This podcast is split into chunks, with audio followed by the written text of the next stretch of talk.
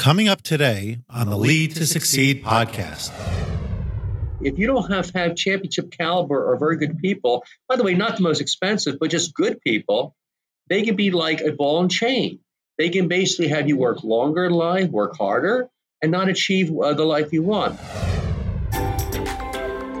Do you want to learn the tricks the top leaders use to get the most out of themselves and their teams?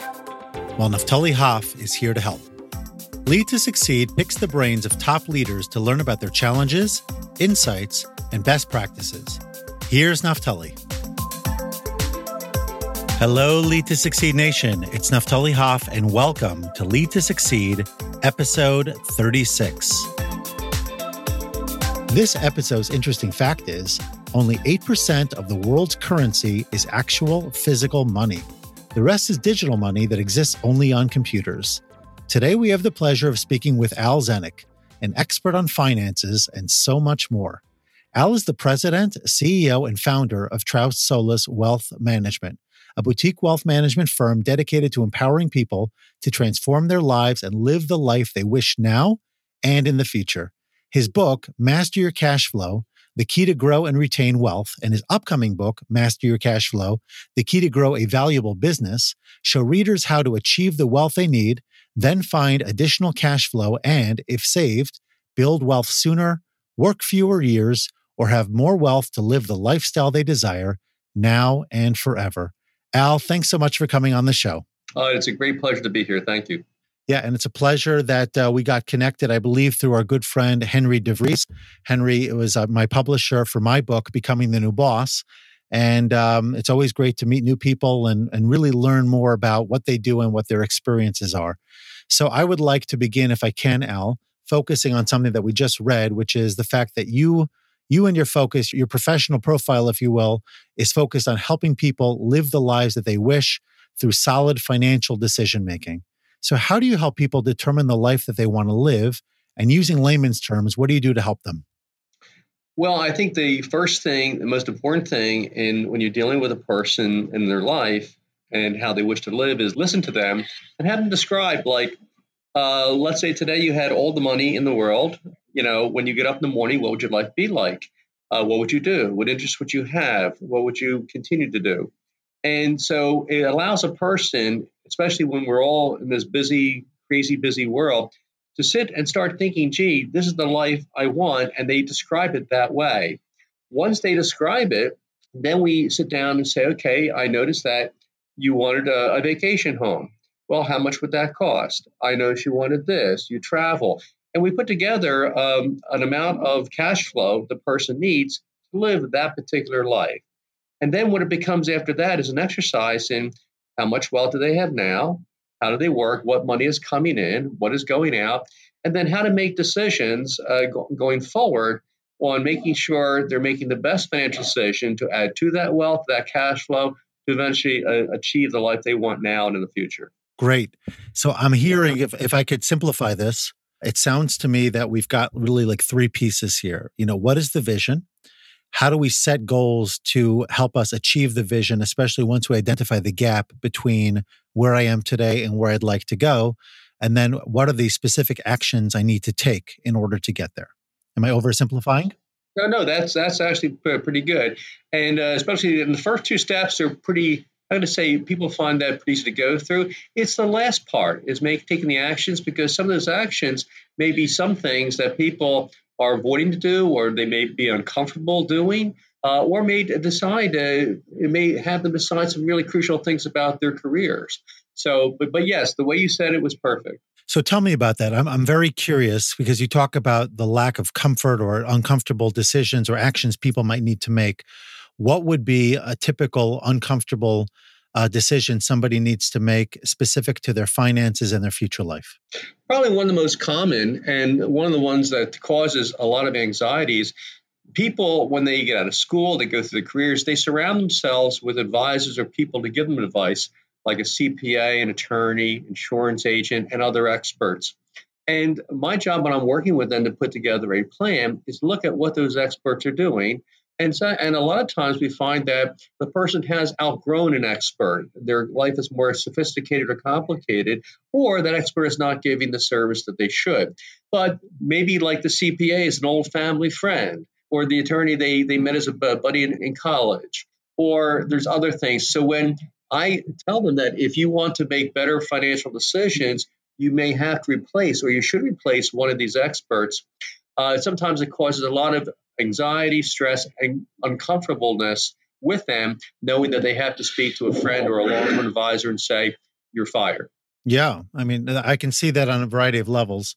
The idea that, uh, you know, a person has to, I mean, change is not easy for anybody. And it sounds like specifically no.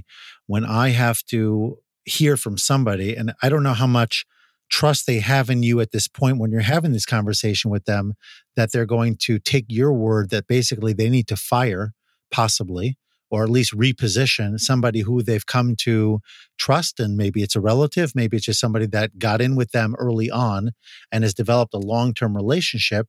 And you, in effect, are not just telling them, it sounds like at least, I'll tell me if I'm wrong here, but it sounds like you're not just telling them, consider this solution, consider this tool or this approach towards making more money, but it's cut out some of the weeds, cut out some of the individuals that are really holding you back so that you could latch on to a new approach that ultimately is going to give you much more than what you've gotten until now. Uh, that's that's that's very, very good the way you said it. Uh, basically, the way I look at your team of ex- experts is like you're a team owner. And I always used a, a George Steinbrenner Yankees uh, example with this.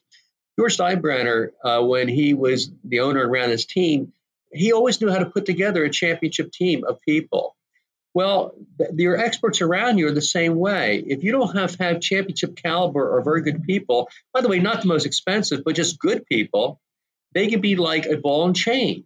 They can basically have you work longer in life, work harder, and not achieve uh, the life you want. Now, you said at the beginning that I just don't come out and there has to be trust with a person and me for me to say that. And you're right. This is not like uh, the first five minutes of a conversation with a person. It's taking them through a lot of things in their finances and getting to know them and establishing some trust. But I always let them know, no matter what I am uh, recommending, they are the final arbiter. They make the final decisions. They don't have to do this. And if they say, look, I can't replace this person, is there another alternative? Well, sure, you can get maybe another expert along with them. You can have a conversation with this expert and say, look, um, I need this level of service and I'm not getting it. So there is, it's just not black and white, but it's still having those conversations and taking those actions can be uncomfortable for people. Yeah. You know, it, it takes us a little bit outside of where I think our conversation was focused in terms specifically of wealth management and and providing support in the in, you know as, as far as a person's finances are concerned.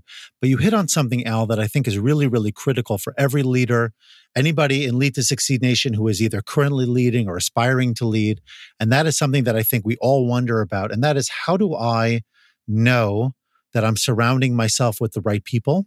And how specifically do I determine that somebody has, let's call it content expertise so that I'm really getting the very best support as a leader in guiding my organization forward?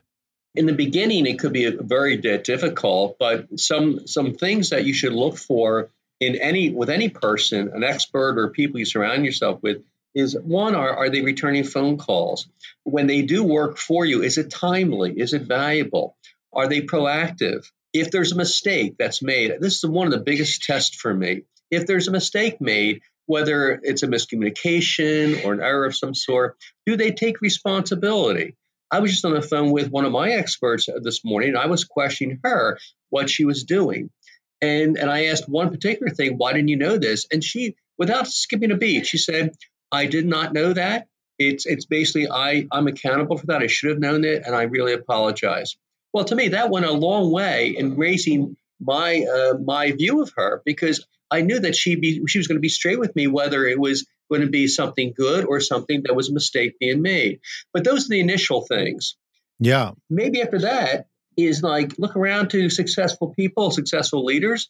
Maybe have a mentor that somehow that you can start seeing how they did, how they put together their teams, and maybe use that approach also as you have more experience with your own team. So I'm curious, Al, because I, I asked a question with regards to expertise and I heard an answer that sounded more to do with with character and with qualities relating to uh, reliability and follow through and things like that. Mm-hmm. So I don't know if the question was unclear or if, in fact, that is your interpretation of the answer. In other words, if you're saying, in effect, that expertise is more the outgrowth of the character and the behaviors that you possess than the content area knowledge that you have. Clarify for me, please. Sure, that's great. I, I have a, a saying that most people don't really know how good you are. They can only judge you initially, especially initially, on how they're treated. So I always look at that first, how you're being treated. Now, eventually the expertise is going to come out because you're going to ask for some help with something and you're going to see if it's being if it's being handled well or not.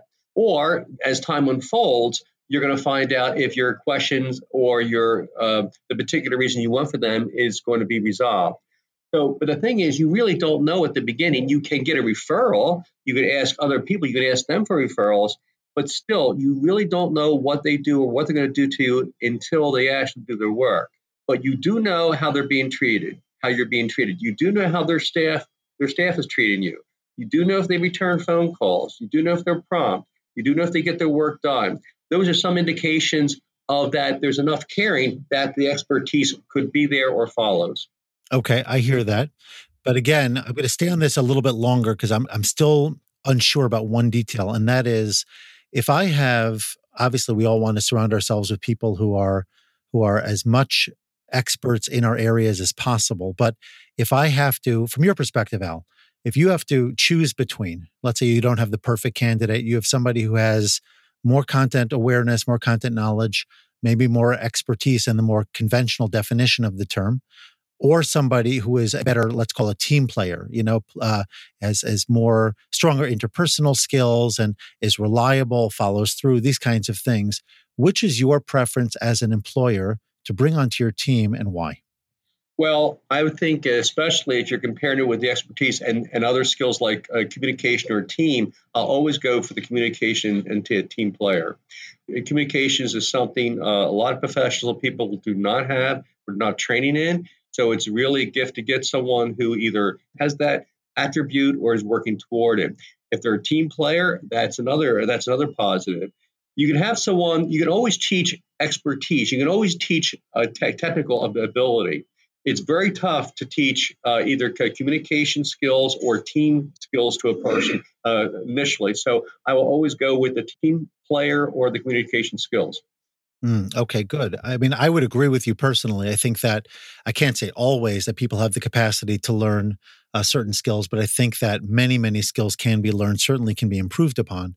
But like you said, I think it is difficult to find good people. And I define good people primarily in terms of character, in terms of how they interact with others, what you could, th- their reliability, right. and other, what we might call soft skills. But nonetheless, it's the soft skills that really drive the engine in many cases and allow a team to function. So I want to circle back. That was, I got a little bit off script in terms of your understanding and your perspective on team building and all of that. Let's go back to investing in financial management for a second, because I think sure. everybody is interested in this topic. And specifically, what would be a myth, a misconception that lots of folks have about your work or about this industry in general that you wish everybody knew differently about? Well, I will say that uh, people don't really understand the difference between a wealth advisor, a registered investment advisor, an independent one, uh, or a broker. There's a lot of things people don't understand there. But but I, one of the biggest myths when people ask me that is that a lot of people think that people grow, uh, they get their fortunes through through the stock market or, or investing in the markets. Very few people get their fortunes that way. They may add to their wealth, they may get additional wealth from it, but most people, uh, the great great majority, basically get it from how they work, their businesses, how they save, how they put together core core wealth.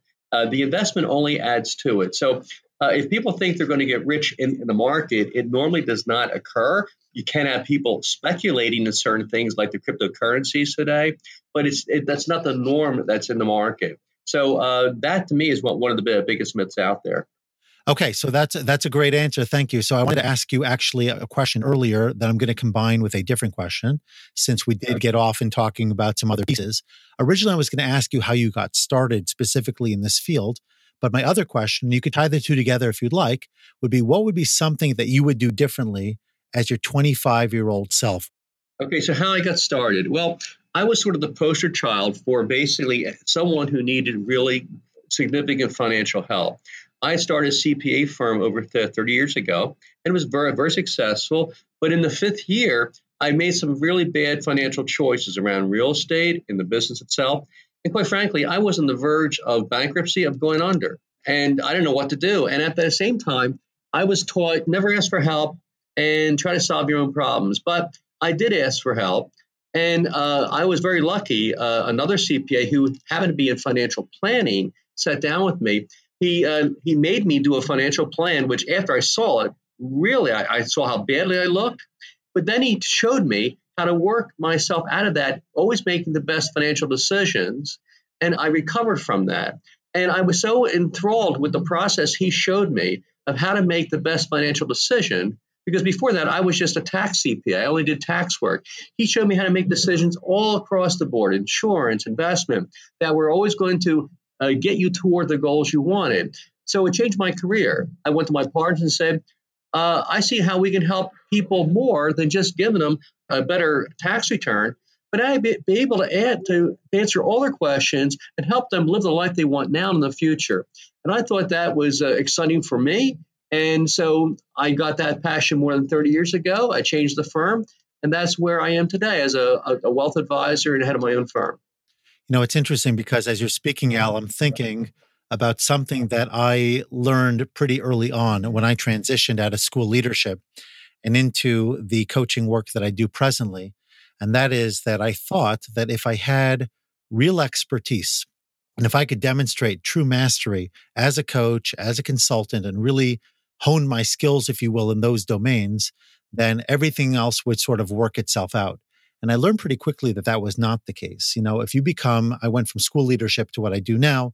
And so there were a lot of skills that I just didn't possess. And I thought I'd hang my shingle, sort of build a website and announce my my foray into coaching and everything will live happily ever after. If you build it, they will come.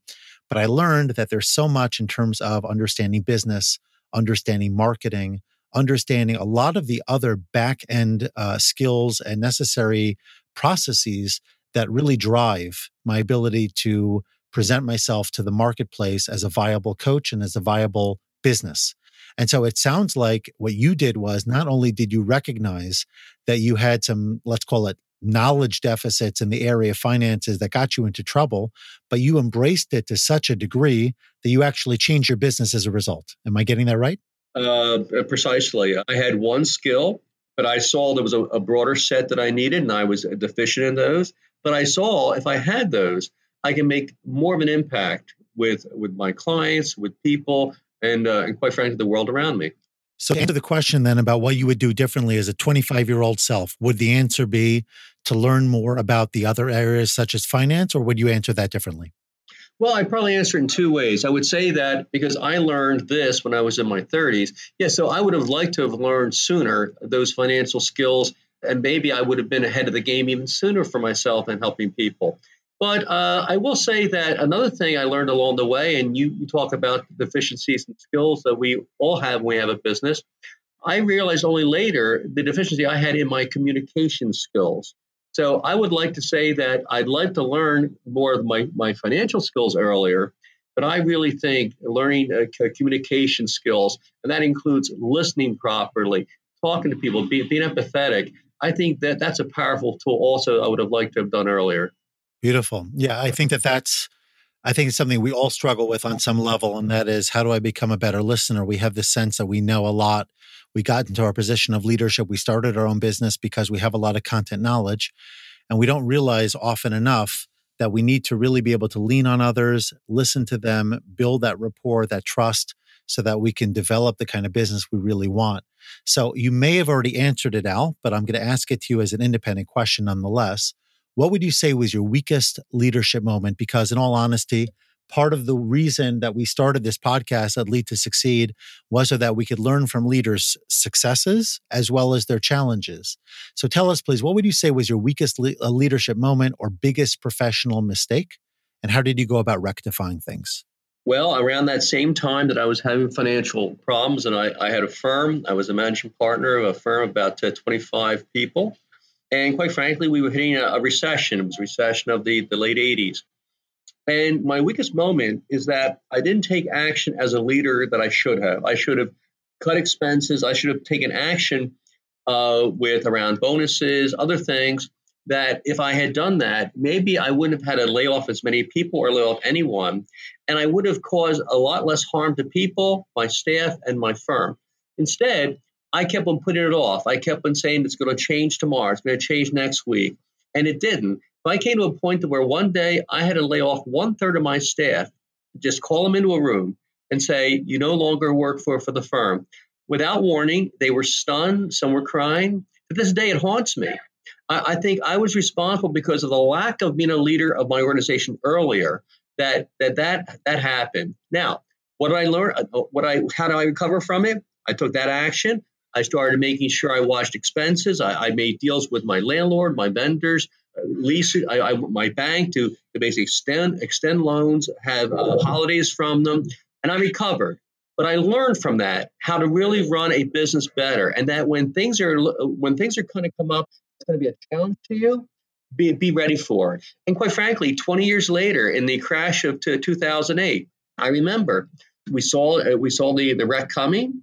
We took immediate action. We cut. We didn't have raises. We basically cut back on bonuses. We did other things to pare down. And what happened? I didn't have to lay one person off. I didn't have to. And that that to me, from where I went 20 years before to where it was my weakest moment, I, I feel I, I learned it 20 years later in in avoiding that. Uh, that's great. I think that learning from experience is so powerful. Just curious, Al, did you happen to tell your people the second time around that you had taken those steps in order to avoid what the what was the outcome the first time around? In other words, did you lift the curtain and let your folks know that you were doing all of this, or did you just keep that amongst the inner circle of leadership? You know, I, I really don't remember how I conveyed it, except by this time I had had a lot of communications training, and I had no problem sitting down with anyone and telling them uh, this was going to happen. Now, at that particular time, uh, they saw around themselves other friends and other firms that were getting laid off or mass layoffs. So I sat down with them and said, basically, I don't want to lay anyone off, and these are the actions I have to take. Do I have your support? And basically, they rallied to that. Now, I, I'm not sure. I have told this story before to either clients or other people. I probably have told it to them at one time or another. I don't remember if I used it as a jumping point at that time, but I used as the fact that we're in this together, we're going to get through it, and the whole goal is not to lay anyone off. Awesome. I love it. And I think that I know Simon Sinek talks about this in his book, Know Your Why. The idea that um, a similar story, I don't remember the exact details, but uh, I think people agreed to, to furlough or, or, or, take some other steps so that everybody would would remain employed in a gainful sense.